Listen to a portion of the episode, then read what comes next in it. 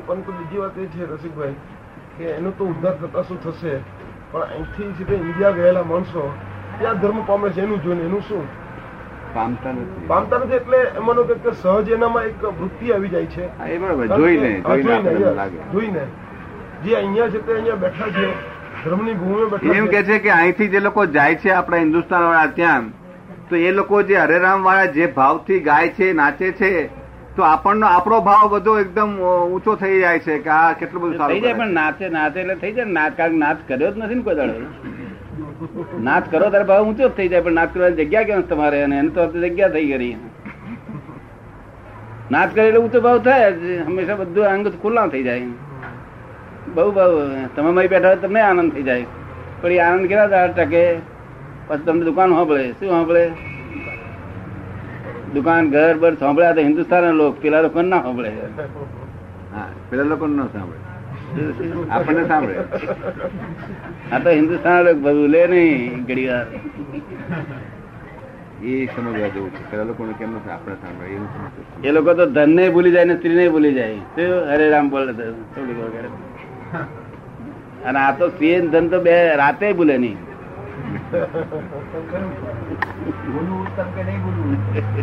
પૂછે છે ભૂલવું ઉત્તમ કે ના ભૂલવું ઉત્તમ?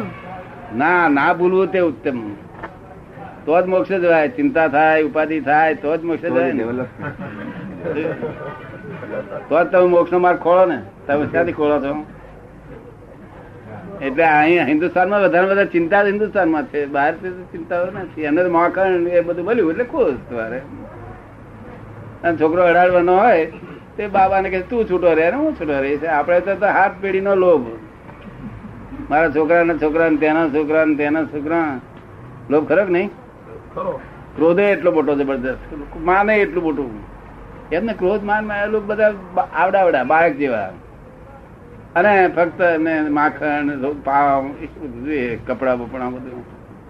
એટલે આ ઇન્દ્રિયો વિષયમાં જ છે, ખાલી વિષય બહાર નીકળ્યા નથી લોકો. અને આ લોકો કસાયમાં છે, માનમાં, અહંકારમાં, હું તું પુરાણ કસાયમાં છે.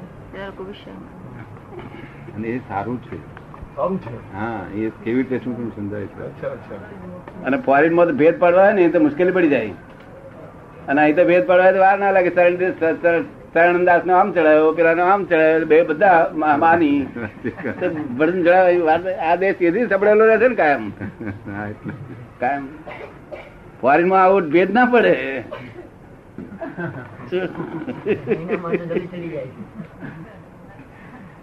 હા, એવી પડવા નહીં પડે એટલે દેશ જતો રહેશે. કઈ પડેલ નહીં નાથ કે તેથી જ આ દેશ જતો રહેશે ને, નાથમાં રહેતો જ નથી. લડમ લડા લડમ લડા અહંકાર ને લઈને જ બધું. ફોરેનમાં એવું નહીં, એનો બિચારા અહંકાર એટલો બધો છે જ નહીં. પણ એ બધી વસ્તુ એ લોકોનું જોઈને આવ્યા પછી એમ થાય છે કે અહીંયા વર્ષો સુધી રહ્યા પછી એ છે તે વસ્તુ આપણામાં કેમ નથી આવતી? અહંકાર નથી, શિસ્ત છે. એ કહે છે કે હું ત્યાં ગયો ને બધું આ જોયું કે આટલી બધી શિસ્ત છે, અહંકાર નથી, આટલી બધી પેલી એકાગ્રતા છે, એ બધું છે, તો એવું આપડે ત્યાં કેમ નથી આવતું? અહીંયા બધું જોયું મેં. અહીંયા આવે તો મોક્ષ બંધ થઈ જાય. અહીં તો અહીં તો બળતરા જ જોઈએ, રાત દિવસ બળતરા હોય ને. જેટલી બુદ્ધિ એટલી બળતરા, સમજો બરોબર? કાઉન્ટરવેટમાં એ લોકોની બુદ્ધિ બાહ્ય બુદ્ધિ છે ને આપણી અંતરબુદ્ધિ છે, અંતરબુદ્ધિ.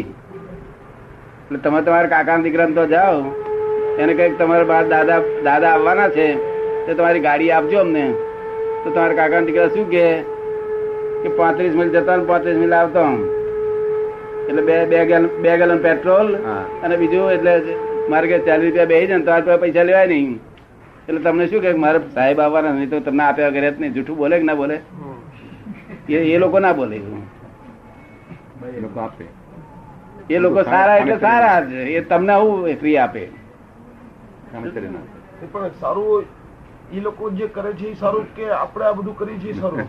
શું કે છે? એ કે છે કે એ લોકો આ કરે છે એ સારું કે આપણે આ કરીએ છીએ સારું? આ આ સારું. આ તો એવું છે ને, આ નાના છોકરા કરે તે સારું કે મોટા થાય તે કરે તે સારું?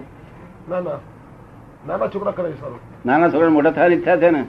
ઈચ્છા છે, પણ સાચા નાના છોકરા છે ના. પણ ઈચ્છા ઈચ્છા કેવી છે? નહીં, ઈચ્છા કેવી છે?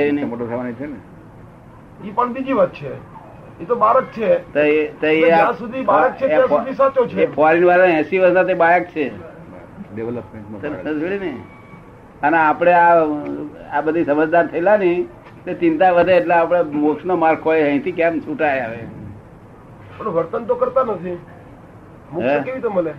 એ કે એવું વર્તન તો કરતા હશે, મોક્ષ કેવી રીતે મળે? વર્તન વર્તન વર્તન ની જરૂર હોતી જ નથી. વર્તન તો અમુક કાળમાં તો મોક્ષ વાય ખુલ્લો હોય છે. અત્યારે તો મોક્ષ મળ્યો ને બંધ થઈ જવાનો ના હતો. હમણાં આ અઢાર હજાર વર્ષ સુધી ભગવાનનો માર્ગ ચાલશે. અહીંથી એકાવતારી થઈ છે, પણ જ્ઞાનીઓ હોય તો જ્ઞાની હોતા નથી, કોઈક ફરક થાય છે ત્યારે એકાવતારી થાય. તમે સમજ પડે ને? અને ચિંતા ચિંતા ના હોય ને તો આ લોકો તો કોઈ દાડો મંદિરે જાય એવા જ નથી. અમને ચિંતા બહુ જોઈએ, રાત દાડો ચિંતા હોય તો જ. કારણ ધન અને લક્ષ્મી. પણ મંદિરમાં પણ એટલા માટે જવાનું ને, ચિંતા દૂર કરવા માટે ને. ઠીક છે, મંદિરમાં મંદિરમાં ચિંતા દૂર કરવા માટે જ જવાનું ને. હા, એ ચિંતા દૂર કરવા. કારણ ચિંતા ચિંતા જળ મૂર્તિ મૂર્તિ જળ છે ને, એટલે એ શું કે છે કે તમે થોડા જળ થાવ કે છે. શું કે છે? બહુ ચેતન થઈ જાય છે. જળ થાય ને, જેને જયારે પૂજા કરીએ ને તેવું તેવું રૂપ થઈ જાય. પણ મૂર્તિના ભાવનું ઉત્પન્ન થાય, ભાવ ફાયદો થાય. કારણ કે આ તીર્થંકર ભગવાનની મૂર્તિ છે ને, તો જોડે ને એટલે મૂર્તિથી એ ફાયદો થાય. અને તે મૂર્તિ નથી માનતા ને એ બહુ ચેતન થઈ ગયેલા, બહુ ચિંતા પાર વગર નહીં. એ સ્થાનકવાસીઓને બહુ ચિંતા હોય, ડેરાવાસીઓને ઓછી ચિંતા હોય. હા, અને મૂર્તિને જે નાગી માને છે ને તેમને ચિંતા વધારે હોય ડેરાવાસી કરતા. આ કપડા વાળા કરતા ડેરા નાગી રાગી માણસ ને વધારે ચિંતા. નાગી માને કરતા આ મૂર્તિ માનતા નથી એને વધારે ચિંતા. સોનક વાસી આ તો બધા બહુ જગત સમજવા જેવું છે. આ જગત તો બહુ વિચારે, અને ચિંતા થાય ને તો જ એનો ઉપાય ખોળે, નહીં તો ઉપાય ખોળે નહીં. ભગવાનના વખતે ભગવાનના વખતમાં છે તે સ્ત્રી ને પુરુષો બધા એમાં જે ઉપાધિ થાય ને, એટલે તેરસે રોણીઓ છોડી રાત છોડીને જતા રહેતા હતા. એ તો વાંચવામાં આવે છે ને ત્યાંથી. અને એમને તો એમને તો આ છે તે પાઉં રોટી મળ્યું એટલે બસ થઈ ગયું, બહુ થઈ ગયું. કપડા લત્તા મળ્યા, રહેવાનું ફ્લેટ મળ્યો, બહુ થઈ ગયું. આપણા લોકોને પોહાય નહીં ને. પણ તો એ લોકો સંતોષી ખરા કે નહીં? આપણા કરતા આપણા કરતા એ લોકો સંતોષી ખરા કે નહીં?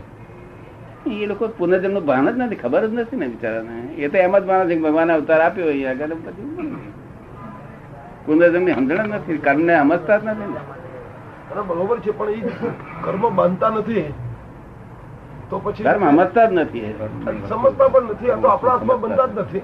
આપણે જે કંઈ વિચારીએ છીએ, જે નીતિમત્તા છે આપણી છે, આવું બધું જે છે એ બધું એ શું સંકેત આપે છે? આ તો પચીસો વર્ષને લઈને એવું થઈ ગયું છે. આ પચીસો વર્ષ વચ્ચે ગયા ને તેને લીધે ડિપ્રેશન આવી ગયું હતું. હવે એલિવેટ થશે. શું કહ્યું? એલિવેટ એટલે બધું થશે કે ભગવાનનો ધર્મ બહુ સમજાશે લોકોને. હવે કાળ જે આવી રહ્યો છે ખબર પડે ને. હજુ અઢાર હજાર વર્ષ સુધી ભગવાન મહાવીરનું દર્શન છે. શું છે?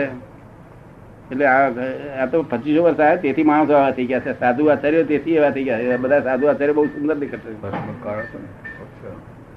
અને સુંદર ધર્મ થશે. હજુ ચાલશે. એક અવતારી થઈ શકાય એવું છે અત્યારે. અહીંથી સીધો ડિરેક્ટ મોક્ષે ના જાય, પણ એક અવતાર કરીને મોક્ષે જાય. ખબર પડે ને?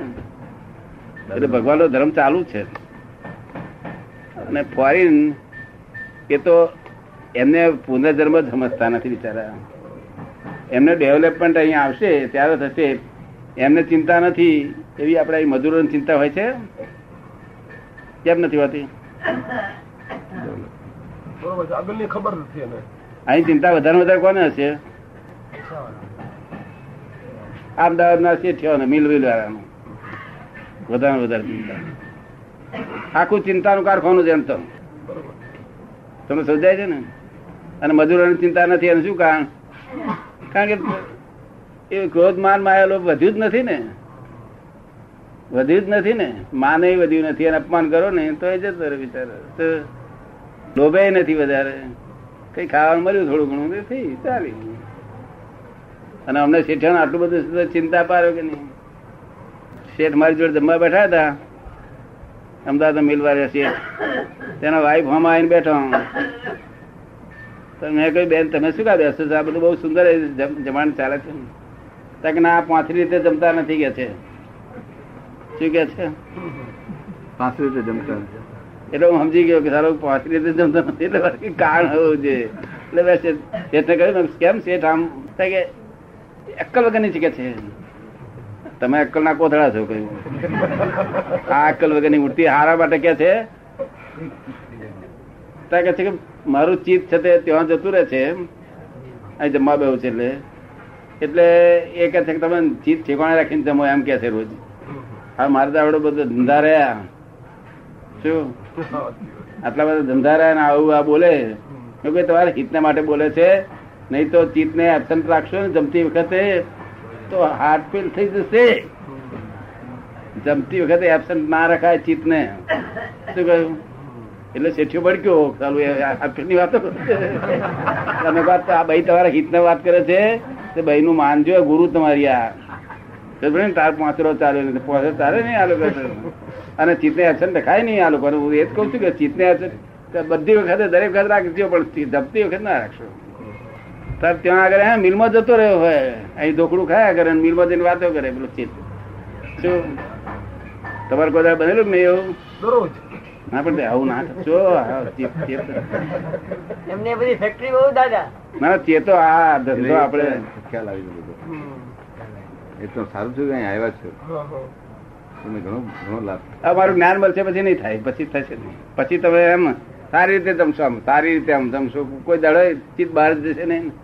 આપણે જેમ કહ્યું ને કે ચિંતા ને આ બધું મોક્ષે લઈ જશે એવું જ લાગે છે. કપડા ઉતારી નાખે છે ચિંતા ને બધું, એવું જ લાગે છે કે મોક્ષે લઈ જશે. કપડા કપડા ઉતારી ચિંતા થઈ તમારી પાસે આવો છો આ બધું, નહીં તો તમારી પાસે આવે નહીં ને. અમારી પાસે લોકો આવે છે ઉપાધિઓ લઈને છે, નથી ગમતી એટલે અહીંયા આવે છે.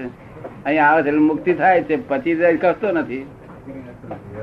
તમે કેટલા વર્ષથી એથી ખસતા નથી? ચાર વર્ષ ચાર વર્ષથી ખસતા નથી.